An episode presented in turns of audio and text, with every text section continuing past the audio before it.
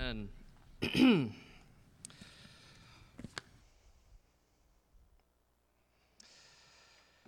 okay, well, tonight we are going to be continuing our series on the home parenting, parenting specifically. But uh, the message tonight is going to be talking about a topic that I think is, is very important. And there will be lessons, in every message, there are lessons you can draw, whether you're a parent or whether you're not. If you're not drawing something from the lessons, it's because you're not listening and the Holy Spirit's not, not, not speaking to your heart in some way. You're closing Him off in some way. But there, there is an important truth that I'd like to talk about tonight. Um, and and I, I look at our kids every single Sunday. And in fact, there was one Wednesday when we dismissed all the kids. And it's like there was more of them than there were of us. We're outnumbered, right? Okay, so if the kids decided we're going to rule the world, they could take over this church pretty easily, right? so if we if we allowed them voting rights, no, I'm just teasing. Okay, so but our kids have so much potential to do something for God. And as parents, that is an important responsibility that has been laid in our laps to shepherd and to guide our children to be the, to be the people that God has called them to be. If there's one practice I think that has fallen away in most churches more than any other practice, in Christian parenting, it is this idea of family devotions. Family devotions. With the busyness of life, we've given up on a, on a most practical and a necessary practice in our Christian life. And if, if you think about it, it's, it's important. We preach all the time. You should be in the Word of God, spending time nurturing your relationship with God, right? If it's important for you, why wouldn't it also be important for your families as well? Jonathan Edwards, an 18th century pastor and theologian, he said these words Every Christian family ought to be, as it were, a little church. A little church. I mean, your family literally is a gathering of believers, right? So your family is, in a sense, a little church to worship God. And if every family were dedicated to this pursuit, honestly, I think revival would spring out across America if families would just start doing this together, worshiping God together, spending time in His Word together, revival would come. I, I, I was challenged this past week. We were talking uh, the retreat all about walking with Christ. And the basic premise was this is if you don't walk with Christ in the morning, you're not going to walk in the Spirit throughout the day. The idea there is you can't walk in the Spirit if you don't have a relationship with God. Our families need to have relationships with God. And, and there was this one point that they brought up in, in, the, in the retreat that honestly, if we were walking with Christ daily, in a daily relationship with Him, we wouldn't even need revival. We would already be revived. We would already be where we ought to be. Revival is, is a fixing of a problem, right? And if we were walking with the Lord, we wouldn't need the revival to begin with. And so when it comes to our families, we have an opportunity to, to usher in things like this if we could raise our families to honor and to glorify God. And as parents, we have that responsibility. So tonight my goal is to first of all lay a foundation for why should we practice family devotions? Secondly, to give some biblical insights on what to do in our devotions. And then to give you some practical helps, okay? Because I can say, go do family devotions, service over and you guys try to figure out what to do and you be lost, right? So I always want to end with something that is practical that you can take away, that you can apply to your life. So the first thing we're going to look at is the biblical practice of family devotions. And most of the most of the message is going to focus fo- yeah, so most of the message is going to focus on one passage tonight. But I want to do a brief overview of the biblical basis for family devotions. This concept is not one that is just found in one Bible passage in some obscure law found in the Old Testament, right? It is a concept, it is a theme that runs throughout the Bible. The relationship of parents with their children the spiritual training of our children is a theme that runs throughout the entire Bible. So I'm going to skip the most obvious verse because that's where our text is, and that's where we're going to spend most of our time. So let's start in the book of Psalms, Psalm chapter number 78. Psalm chapter number 78.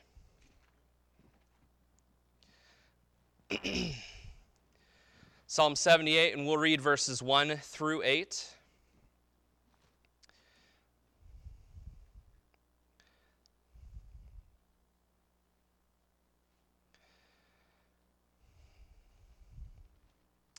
Says, Give ear, O my people, to my law.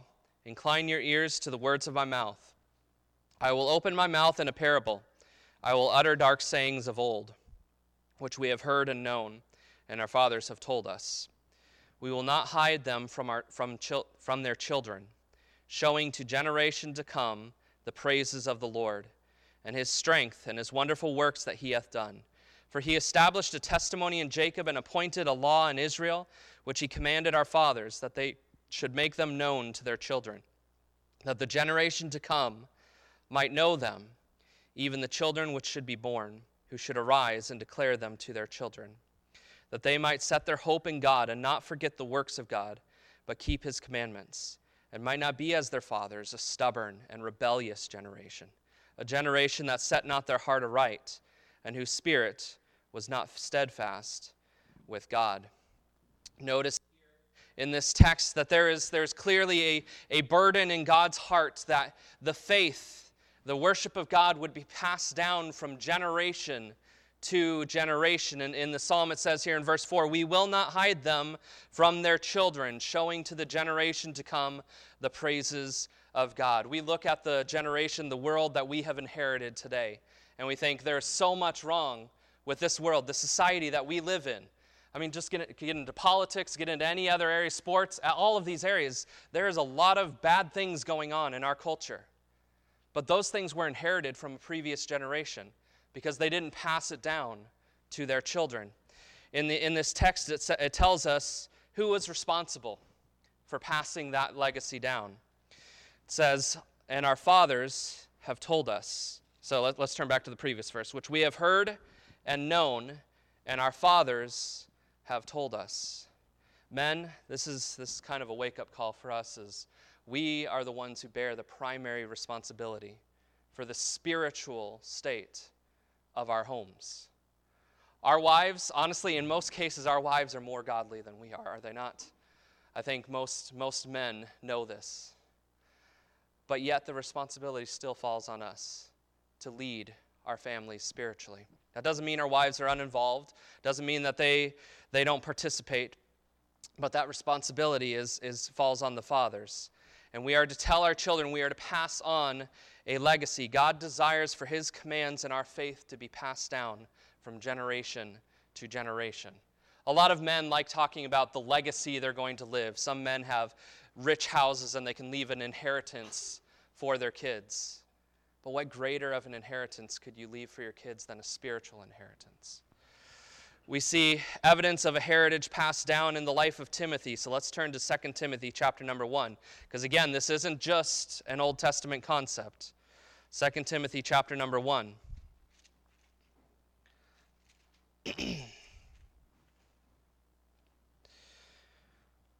Starting in verse number 5, Paul is praising Timothy and making remembrance of him. And this is towards the end of Paul's life. Paul's getting ready to die, and he wants to write his son in the faith, and he's remembering fondly some things about him. But he says in verse number five, When I call to remembrance the unfeigned faith that is in thee. So Paul rejoiced that, that Timothy's faith was unfeigned. It was unfake. It was non hypocritical. It was real. It was genuine. But notice what he says here the faith that is in you, which dwelt first in thy grandmother Lois and thy mother Eunice, and I'm, and I'm persuaded that in thee also. Timothy inherited a legacy, a spiritual legacy, from his mother and from his grandmother. His father was a Gentile. He didn't believe, believe in God, Jehovah. But Timothy was raised in, in this legacy from his grandparents. And this is a challenge for grandmothers and grandfathers, right? You can still be involved in the lives of your grandchildren to help guide them and, and steer them in this direction. But this faith was in his grandmother Lois and then in his mother Eunice. And then later on in chapter 3, Paul again hits the same theme in 2 Timothy 3, verse 14 through 17. But continue thou in the things which thou hast learned and hast been assured of, knowing of whom thou hast learned them, and that from a child thou hast known the Holy Scriptures, which are able to make thee wise unto salvation through faith which is in Christ Jesus. So, you want to know what Lois and Eunice did? They raised their son in the Scriptures. They gave him the thing that, that he needed. And so they raised him up in the Holy Scriptures. He had a spiritual legacy that was passed down to him. And I think from these passages, we see that family devotions of some sort, they may not, always, they may not be commanded in black and white, but it is an expectation that is placed on us to impart our spiritual legacy to our families and to our children. And again, every man wants to build some kind of a heritage. Some men build skyscrapers and towers, others monuments and wealth. But mine, I want to leave spiritual giants in my wake. That's, what, that's my desire for Bella, for Emma. Where's Emma? I, you're wearing Emma's dress, so I'm getting confused here. Okay, Emma, so Bella, and Emma, and Levi, and Chloe. I want them to be spiritual giants when I leave behind. I have my flaws. I want my kids to go so much further than I could ever go spiritually. And so we see this theme throughout Scripture of passing on a spiritual legacy to our children. But let's turn to our main text in Deuteronomy chapter number 6. Deuteronomy chapter number 6.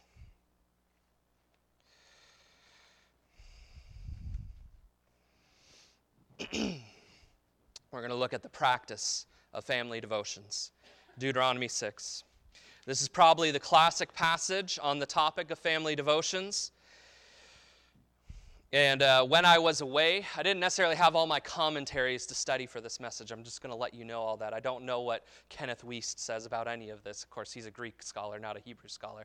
Okay, so, but I had a lot of time to sit and to meditate because that was one of the themes of our retreat was meditating on God's word. And I just began and I started asking my questions, myself questions about this text. And I believe God, God opened it up in a way that's, that I think is important for us to see. Um, God allowed me to meditate on this passage more deeply, and I came up with these four questions. Okay, first of all, first question we need to ask ourselves from Deuteronomy chapter 6 is what is God commanding them to do? Let's go and start in verse number 1.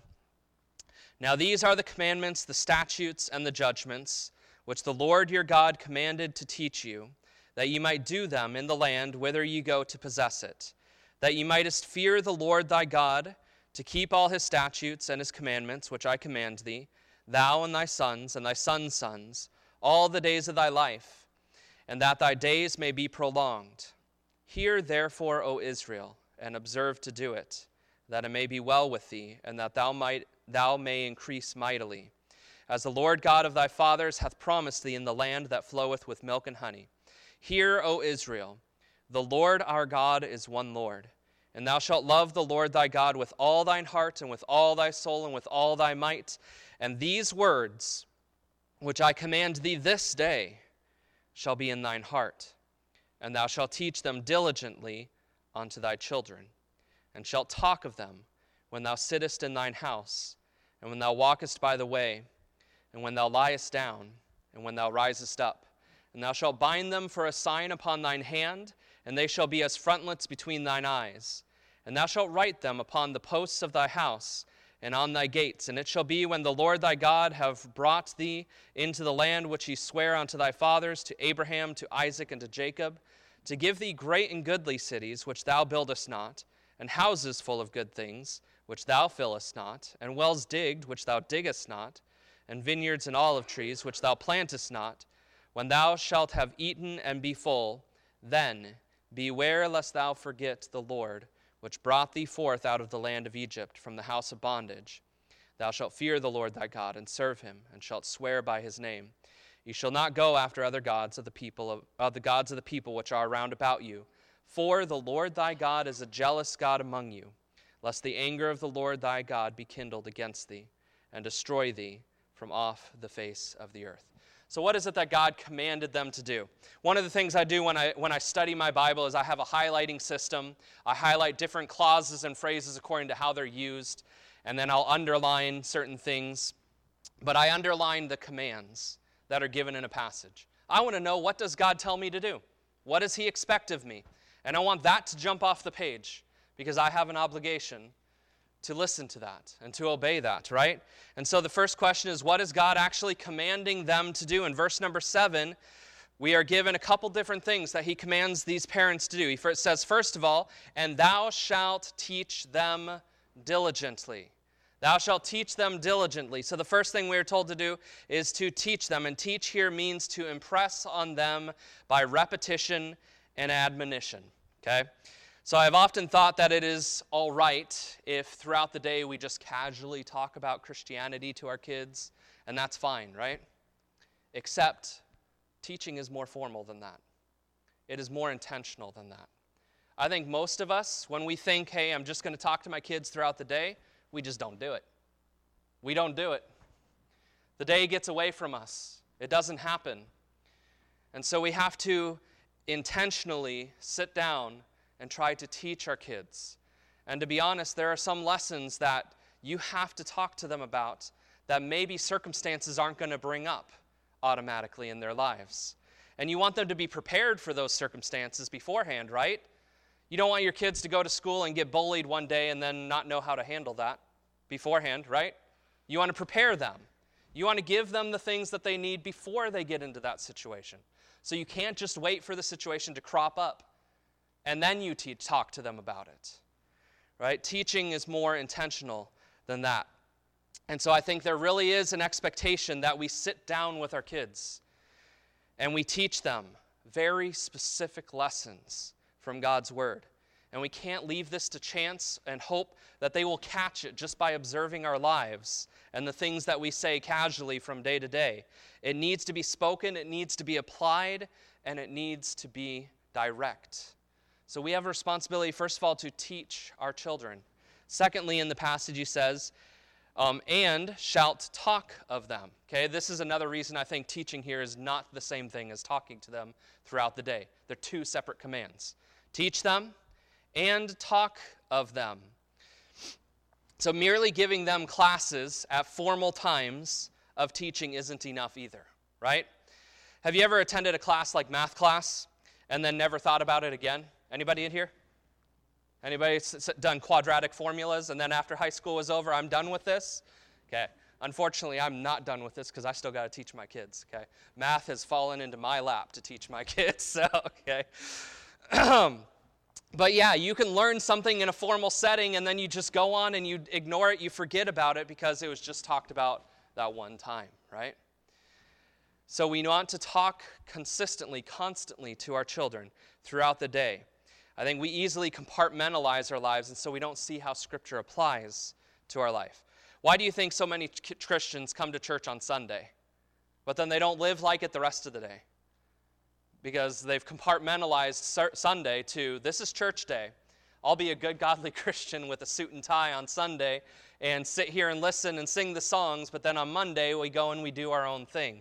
And that's a lot of times how we, as parents, we must show our children that the Bible speaks to every area of their life. So, so much of our Christian lives is filled with going to other people for advice on what to do in different situations. But this book is not silent about the situations we deal with, it has something to say. And so, as we go through life, we have an opportunity to speak to our kids and to talk to them. And by doing that in the moment, we show them how Scripture relates to their life. Problem is, many of us as parents don't talk to our kids very much, do we? Communication is low on our priority list. If we talk to them, it's stop doing that. It's time for dinner. Come to the table now, right? But we don't spend time just talking with our kids. And God expects us to talk about these things with our kids. so the Bible's influence should be, should be felt when we get up in the morning. In the text, verse number seven again. It says, And thou shalt teach them diligently unto thy children, and shalt talk of them. When shall we talk about them? When thou sittest in thine house. So your, when you're at home, when you walkest by the way, when you're out in town shopping, when you liest down, and when thou, thou risest up. Now we could be extremely literal here, but that's not what Moses is trying to get across here, I don't think. What Moses is trying to say is you should talk to your kids about God throughout your entire day no matter what you're doing. Relate God to your life. So we are, first of all, to teach them. Secondly, we are to talk to them. Thirdly, we are to remind our children. We are to remind them. Let's look at verse number 12. When they get into the land, and they have all these blessings that they didn't earn. They didn't build houses, they didn't dig wells, they didn't plant vineyards, but God has blessed them with it. He cautions them in verse number 12 Then beware lest thou forget the Lord, which brought thee forth out of the land of Egypt. As parents, we have a responsibility to remind our children of all of these things because they forget, right? How often do our kids forget, children obey your parents in the Lord? Kids, do you know that song? Children obey your parents. Can you guys sing it? Anybody know it? Children obey your parents. Children obey your parents in the Lord, for this is right. I'm not going to sing the second verse. Okay. We'll just start there. so, okay. But how many times do our kids forget that lesson right there? We've taught it to them. Have we not taught that formally to our kids? Yeah, they come to Sunday school, they definitely hear it, right? Okay. And then our, as parents, we say, you need to obey your mommy and daddy in the moment, but they forget, and we need to remind them of that. Same thing with, le- with math lessons. How many times have I taught front end estimation over the past few years? And I hate front end estimation, okay? So, multiple, multiple times because it keeps coming up every single year. Why do we repeat these things? Because repetition helps learning. It ingra- helps it ingrain it into their heart and their soul. And so we need to repeat these things. In fact, when it says here, thou shalt teach them, that word diligently right there, actually, the Hebrew word there carries the idea of repeatedly, over and over and over again. And it takes diligence to do that, right? If we're half hearted parents, we're not going to keep up with these lessons. We're going to get flustered. We're going to get upset that the kids just, they won't listen, they won't behave, and so we give up. But that's not how God wants us to parent our children, to guide them spiritually. He wants us to teach them, He wants us to talk to them, and He wants us to remind them repeatedly. So, first question what does God command? Those three things. Secondly, why does God want them, these parents, to teach these things to their children? Why is a good question. Uh, in fact, for devotions, Chloe, I'm going to use you as an illustration. Is this all right? Okay, so I have to ask permission. But we had a devotion the other night, and I asked the kids to open up to Psalm 63 and write as many questions as they could come up with. Almost every single one of Chloe's questions started with this word why? Okay, because Chloe likes why questions, obviously. So, but kids want to know why. We need to know why does God expect this of us? Why is it so important? to do these things, to teach our children, to talk to them, to remind them about the things of the Lord in our daily lives. Verse 15 says, gives us the first reason For the Lord thy God is a jealous God among you. Honestly, think about this. The world has plenty of families, they don't need mine. They've got their, their, their glut of families out there. Satan has destroyed enough of them. So why should I let them have mine? jealousy in God. It sounds like a negative concept, but it isn't really. Jealousy in God is a positive thing, it's merely a passionate desire to protect the relationship. I'm, he's passionate about protecting the relationship with us, with his children. Why is he so passionate about that relationship? Because it is good, it is what we need, it is what is beneficial for our lives, and it is important.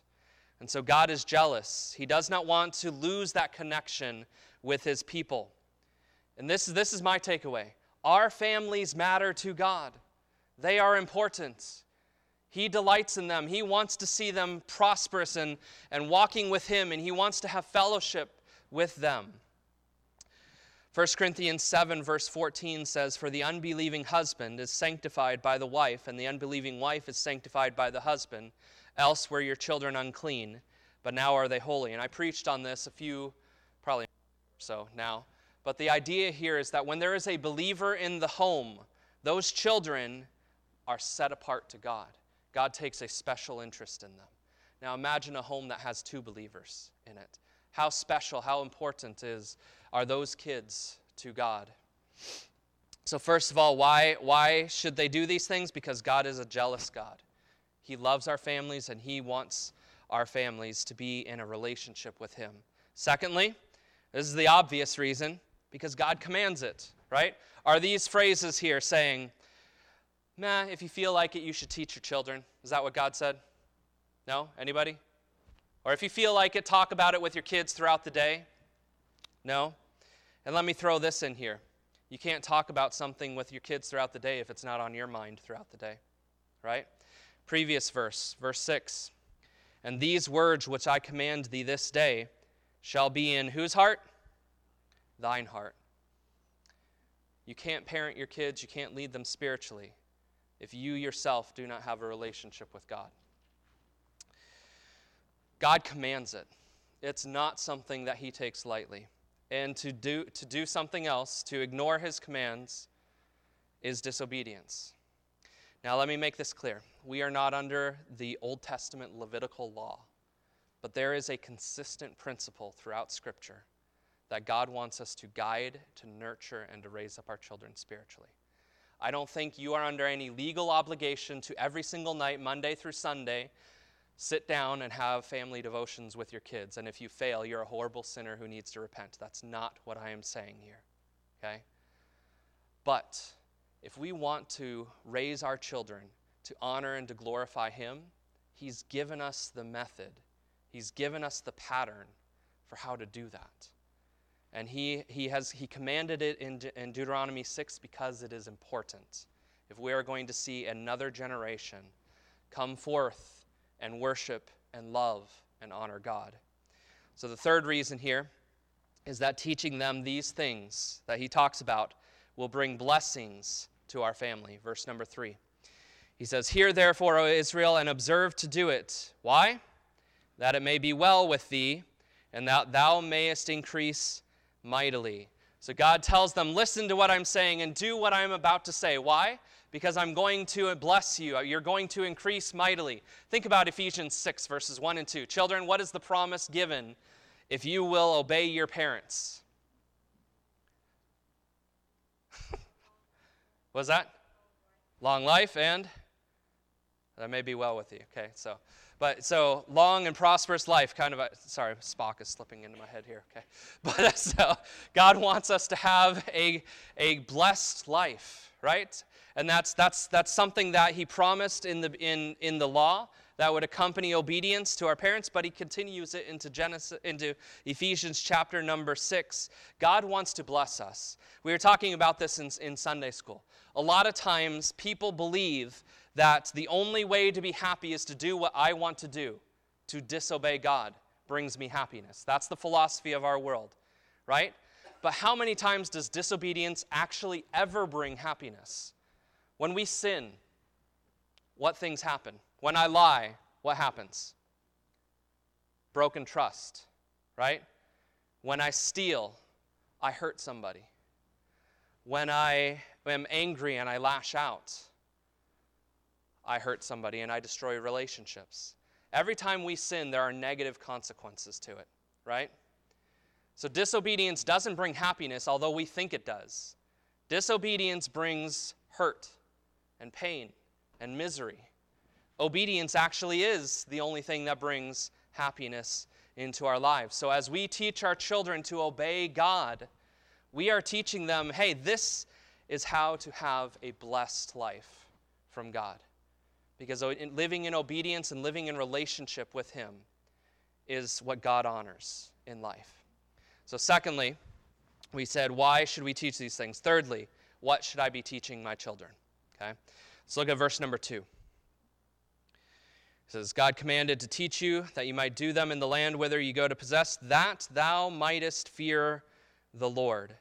First thing in this text that we ought to teach our children is to fear the Lord. A quote I found this week says Reverence or the fear of the Lord is the combination of admiration and fear, of awe and of dread, of wonder and terror. It is an emotion that we were made to experience. I don't think we convey to our children a lot of times the greatness of God and a proper fear of God in their lives. Most children's ministries make God to be just like the kid next door, right? He's just the, the buddy that I have. And that is true. But if our children get a glimpse of the greatness of God, that, they would not be so casual about their disobedience. And so it is important that we teach our children to fear the Lord. And this isn't just, I know a lot of translations will translate this reverence and respect, and that is included in there. But when Israel surrounded Mount Sinai, were they just in awe and wonder and reverence of God? No, there was a healthy, holy fear because that same God could strike them dead at any moment. And so, fear of the Lord is not just this, this puny, weak thing that we have made it in our culture today. Verse number three tells us that we are also to teach them to obey. Hear therefore, O Israel, and observe to do it. Okay, observe, do, do what God has commanded. Okay, verse number four says, Hear, O Israel, the Lord our God is one Lord. This is part of the lesson we should be teaching our children. Hear, O Lord, the Lord our God is one Lord. If, if any other lesson, if there was any other lesson we could teach our kids, this is the one that we need to make sure we get across who is our God. Who is our God? That's the most important thing. This is, in fact, one of the most important lines in all of Judaism. It is a creed that defined their entire religion. Jehovah alone is God. And as parents, we need to teach our children to know God. What does it mean to know God, though? What does that mean in your life? What does it mean to know God? Does it mean to know scriptures? That's the tool to get you there, but that's not knowing God. Knowing God is a relationship with Him. We need to teach our children how to have a relationship with Him, to know Him personally in our lives. Notice the, the little word here in this phrase in verse number four it says, Hear, O Israel, the Lord our God. If we can teach them nothing else, we need to teach them how to have a personal relationship with God. This isn't just the God of the universe, it isn't just Jehovah who created all things. This is my God. This is our God. And I want to share that lesson with my children. But then notice the next phrase, and these, these are amazing words here. And thou shalt love the Lord thy God with all thy heart, and with all thy soul, and with all thy mind. So, what should I teach my children? I've mentioned this already in parenting, but we can teach our children right from wrong, but if we do not teach them to love God, it will all be for nothing. All of the law is, is summarized in two commands love the Lord your God with all your heart, soul, and mind, and love thy neighbor as thyself. Our relationship with God is the most important thing about our walk with Him. It is the most important thing about us. Where you are with the Lord is primary. And that is the lesson that you need to get across to your kids above all things is to love God. Now, how are we to love Him in this verse? I'm not going to preach a whole message on this. I just want to point out that it says, with all thine heart, with all thy soul, and with all thy might. He's not just trying to split mankind up into a bunch of different pieces here. The key word here is all. How many times is that, that word repeated? Three times, right? He is trying to say, Love God with everything that you are. There is no room in Christianity for an emotionless Christianity. I'm just going to throw that out there. You love Him with all your heart. There is no room for a stupid, mindless Christianity either. You love Him with all your mind. And you love Him with all your strength, your soul, your passion, your will in life. You love Him with everything that you are and that you have. That's what God expects, that's what God wants, and that's what we should be teaching our children. And somehow, I need to teach my children how to passionately love God with their entire being. So, how do I do that? He gives us some practical uh, guidance for how to do that in this text. Uh, verse number four Hear, o, hear o, o, Israel, the Lord our God is one Lord. In Israel, in, Ju- in Judaism, this is actually called the Shema. The Shema is, uh, technically, it's a quote, but when they recite it, it is a song. I looked it up in, in the synagogue services. I listened to them to them do this. And this is how, this is how they, they do this. They, they say the Shema. They say, um, Yisrael, Adonai, Eloheinu, Adonai, Echad. Okay, what's different about that from normal speech? There were tones, right? This isn't, this is a song. They, they teach, they teach their children through song. The Lord, our Lord, is one Lord. They impart it to their children through song. And I th- one of the best times in our family devotions is the time that we get to pick and, and sing songs together as a family because you are teaching lessons. When the choir's up here singing songs like I Am Bound for the Promised Land, we're not just up here to make beautiful music. We're teaching a lesson, right? We're imparting a lesson. And so part of our family devotions, imparting these lessons to our children, involves singing. And singing is so important because it allows what is being taught to enter into us both mentally and emotionally at the same time. We are more likely to remember something if it has been made into a song. How many of you guys struggle memorizing, like the books of the Bible? You remember memorizing the books of the Bible? Did any of you guys sing the books of the Bible? How much easier was it to sing the books of the Bible? Okay, in Greek class, we had alpha, beta, gamma, delta, epsilon, and iota. Not iota like this, but yoda the letter, okay? So, but we, we sang the Greek alphabet to help us remember it because singing is an amazing technique for passing on lessons to our children and it sticks with them. It gets in their head. Levi, all week he's been singing, Do right till the stars fall. Hopefully, not holding the microphone like he was on Sunday night. But okay, but, but he, he was constantly singing. Why? Because it sticks in his head, and I'm hoping someday that in the moment when he is tempted to do what's wrong, that song will pop into his head, and he will remember to do what is right. Another way of teaching, um, same thing in verse number four, is through the, through the use of catechism. Okay, catechism is the use of creeds or lessons that are taught, repeated, and memorized. And again, I said this was a creed in Israel. Hear, O Israel, the Lord our God is one Lord. When they would recite it, they would recite it exactly in the same words that are written down here. So the Shema is a form of a repeated truth to be memorized by the Jews. And in essence, it was a creed sung with, as it is written, no interpretation or change. There are some lessons we want our kids to just memorize these lessons, know these truths. We have Bible memory for truth trackers. That's kind of the same idea, but there, there are different forms of catechisms that we can get, give, and I'm not talking about Catholic catechisms out there. There are Baptist catechisms out there as well that you can use that teach doctrinal truth that our kids need to know. Another part is memorization. Notice in verse number six, and these words, the words, which I command thee this day, shall be in thine heart. And I'm, I'm joining two things together here memorization and meditation. Okay? This is important. When we teach our children, we should not just teach them to read the Bible. Okay? When you teach your children to do their devotions, you should not be teaching them just to read it. That is carnal Christianity. It is basic surface level Christianity. They will not have a heart for God just from merely reading Scripture. They need to get it into their heart, okay? Into their heart. We do that through memorization is one way, and that, but that can still just get in the head. The key here is we do that through meditation. Meditation allows us to take the truths of God's Word and to get it into the heart of who we are. And so, as we raise our children, we need to be teaching them to memorize and to meditate on God's truth. We are also to be teaching them repeatedly. I already talked about this. The word diligently is that idea of repeatedly. You can't just teach your children a lesson one time and then expect they're got, they've got it. We're good. We're done, right? How many times did it take potty training your kids before, it's, before it took, right? It took a while to get there, okay? and sometimes you got to go back and revisit those lessons that you thought you mastered over time. so it takes repetition. Sec- uh, next thing, dialogue. Dialogue. Again, it says, and shall talk of them. Talk with your kids, communicate with them.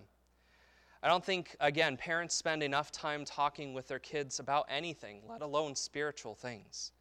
Sometimes the most important conversations are the impromptu conversations of, of life. We have an opportunity to connect with God's words as we go throughout the day. But let your, let your kids talk. When I do family devotions, my kids, they have opportunities to talk. How do, how do I get there? I ask them questions. I encourage them to come up with questions on their own and to, and to talk about the things that we've been doing. Again, the meditation exercise we did. I gave them a passage and I asked them to write down as many questions as they could think of from that passage. And so they were asking questions, and then we can talk about those questions. So dialogue with them. Don't just preach at your kids. If you preach at your kids in family devotions, they're going to check out pretty quickly. Okay? No 45 minute sermons in family devotions. Okay? Also, they need reminders. Verse 12 again Beware lest thou forget. This ties the idea of repetition, but we need to remind them when they are not thinking God's thoughts about something. When they are misbehaving, connect the, that misbehavior to the Word of God. Let them know how they are disobeying not just you, but they are disobeying God. And then we want to provide an environment, a spiritual environment for our kids. Again, we're not under the Old Testament law, but notice in verses 8 and 9, uh, God says, And thou shalt bind them for a sign upon thine hand. So they literally would take little uh, cards of Scripture and put them in boxes on their hands and their forehead called phylacteries. I probably should have had Luke make me one, and we, I could wear it while I was up here preaching. Okay, so, but they would bind them on their hands and on and their foreheads, and then he says, "And thou shalt write them upon the posts of thy house and on thy gates." Why wear the phylacteries? Why put scriptures on the doorposts? Have you ever been to a Jewish house before? I was on visitation just just recently and walked up to a Messianic Jew's house, and he had that little thing yeah, right there. You kiss it and you tap it, but it's got scripture in it and Hebrew lettering on the outside that I don't know what it says, but a, but they put these things there as a reminder, subtle reminders throughout our house. Honestly, you ladies, you have an amazing opportunity here. Decorate your house with scripture. Put up all kinds of spiritual reminders about God in, in the house. Surround them with an environment, a Christian environment. But ultimately, the goal of teaching these things to my children is to get it into their heart. And so, Scripture gives us these different ways that we can, that we can use to teach, to talk with, to impart spiritual lessons to our kids. Now, I'm going to give you some practical tips for conducting family devotions. Again, you don't have to do things the way I do, okay? but I'm going to give you a model that you can take if you're doing nothing, and I'm going to give you some other ideas if you're doing nothing that you can take and you can apply it. And maybe, maybe you're already doing family devotions, but you're like, hmm, I like that idea. I'd like to add that to it. So, my, my practice for family devotions right now, the first thing that I, that I try to do is I have a goal in mind for what I want to teach my kids. You remember that sheet of the 40 things I want to teach my kids that I passed out? Okay? That's, that's one of my starting places. I go there and I look through that and I, and I look for the lessons that I need to teach them before they become adults. So I start with a goal in mind. It's not just haphazard, accidental, random passages that we, that we go through in our family devotions. The second thing is we let each of our kids pick a song for family worship. Allowing them to pick a song gets them excited about participating in the direction of the family worship. They are involved at this point by allowing them to pick the songs. And then I bring a devotion. I try to bring a Bible devotion that deals with the topic I've pre- previously picked out. And again, the best way to communicate to them is not to preach a full length sermon to your kids. Kids have shorter attention spans. Spend shorter amounts of time if you have to talking to them in devotions, but do something, right? Encourage dialogue, ask questions, discuss the answers bring it to practical application so that they know how the Bible speaks to their life. There are certain lessons that kids have that surprisingly you adults don't have, right? Okay? There's, there are different difficulties that they have. Kids, more, more than adults, deal with peer pressure. They need to know how to deal with peer pressure. They need to know how to think about it, what to do with it. So, talk about these things. Then we have a time of prayer. I allow the kids to give one prayer request. And sometimes I will pray, sometimes I'll let the kids pray. It just depends. I'll vary it up. And then a uh, time of thanksgiving. I want my kids to remember that every good gift and every perfect gift comes from God, from above. And I want to develop in them an attitude of gratitude. So we go around and we give something we're thankful for, starting usually with the youngest. And I tell them they are not allowed to repeat what somebody else said. Why do I do that? Because if Levi says my family, Emma says my family, Bella says my family, Chloe says my family. None of them have really thought about what they're thankful for. They're just repeating what they, what they heard, right? So I want them to stretch themselves to actually practice Thanksgiving in their lives. And then be willing to change it up. Don't always do the same thing. Now I've got up here, and I'll put these on the front pew. I've got different things that we have done throughout the past dealing with family devotion. Sometimes we'll do family Bible quizzing, okay? My kids are put to shame by the Hitz kids on Bible quizzing. So there's an internal challenge here of we've got to get better at Bible quizzing, right? And so what we did was we went to Mardel's and we bought Bible Challenge over 580 Bible trivia questions and we're cheating and prepping our kids for Bible quizzing now. So, but we, but we have Bible quizzing with our kids to help them think about and remember key things in, in Scripture. It just reinforces biblical truth, but it makes it fun. The kids love it, right? This is one of the things they ask to do quite, quite often.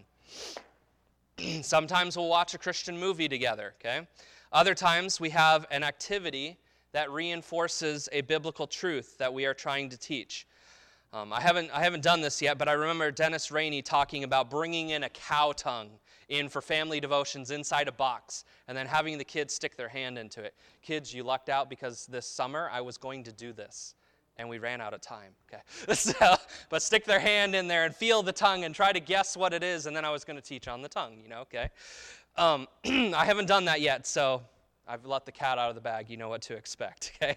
But the purpose of that lesson is an object lesson to teach on the tongue. And there are books of object lessons that you can buy and you can teach. I think Brother Schrader, Brother Schrader does an amazing job with this, right? In children's church, was it that, that little electrical thing that you stick your hand on and your hair goes like that? Okay. Brother Schrader's always bringing in object lessons to teach the kids, and those things cement those lessons. You can also buy family devotion books. So I got this one right here from Focus on the Family um, their bookstore out in Colorado Springs. This is Together Time, fun sized devotions for the whole family. These will not take you more than 15 minutes to go through. So if you feel, I don't have time, Jason, to do family devotions, do you have 15 minutes? And then the other question is Are 15 minutes important enough for you to sacrifice, to give to raising your children to glorify God? If you don't know what to say, you don't know what to do, get books like this, you know? I've also got this book right here 52 Uncommon Family Adventures. Now, one of the, this is a book of activities, Christian activities that have a moral Bible story lesson to teach along with it. We had one day, we invited the Hitzes over and we had a competition between the Shirks and the Hitzes. And that was our activity for the day. Do you guys remember that? Yeah, we did like the basketball thing. We hung up Levi's basketball goal. Okay, anyway, so, but there are all kinds of activities in this book to make your devotion time with your family enjoyable, fun, and they still learn a go- good, godly, spiritual lesson. But try to have a set time for your family devotions. Our time right now is generally right after dinner in the living room. That has been a little bit harder because Katie wants to get the kitchen cleaned up so she can focus, you know. So, but have a set time. I, I, I remember in Bible college, I would go over every Sunday to hang out with one of the married couples at our church. And their, their family devotion time was immediately at the dinner table before everybody got up and left. Dirty dishes and all. They would do family, family devotions right then and there. But if you don't have a set time that you can try to do this, you probably won't get it done. You probably, you'll probably forget. And I honestly, I've even included visitors in our house when Katie's family comes to visit, or we have people visiting with us and they're there at family devotion time. Why not bring them in on it, right? but use wisdom, but don't be shy either about it. Ultimately, fathers should take the lead because, again, this is the father's responsibility in the home. This is our obligation, our job. Men, God has called you to be the spiritual leader of your home. This is part of your responsibility, your, your family to love and to serve God. Remember in Psalm 78, verses 1 through 4, it said, our, Which our fathers have told us. Didn't say which our mothers have told us, said which our fathers have told us. And I'm not saying mothers can't be involved in family devotions and mothers shouldn't be doing those things, but ultimately, the responsibility falls on you men. You're the one that God's going to hold accountable for the spiritual lessons that you impart to your children. So if you want to look at any of these books or the uh, Bible quizzing card deck, I'll have those out on the front pew after we're done. but I want to challenge you with this one idea, okay? If this seems to be a monumental task for you, start small. You don't have to have hour long devotions right away, right off the bat. I think actually the prayer retreat we went to, that was one of the, one of the dangers that encouraged people to pray for an hour. Well, when you're coming from praying never An hour is a lot of time, right? Start small. Just do something, you know? If, if you need to, just sing a song, read a Bible passage, and pray with your kids each night. But at least you're starting. You're getting out and you're doing something. Something is always better than nothing. So I generally spend, try to spend about 30 minutes, and I don't recommend much longer than that. You want your family, your family devotions to be good, your kids to enjoy it, not to be a drudgery. But if you can't do that, again, just do something. Okay? Also, I want to I want to conclude with this. I don't believe God absolutely commands this in our lives, like in a legal, legalistic sort of way. Like if you missed a day, something's wrong with you spiritually. But we should be striving to do what honors God, what pleases Him. This is, this is part of our worship, and we should be leading our families in this type of worship as well. Heads bowed, eyes closed. So, men, tonight specifically, I want to ask you this question. How many of you would say, Pastor Shirk, pray for me? I have not been the spiritual leader in my home, but by God's grace tonight, I am deciding I will step up in this area. Would you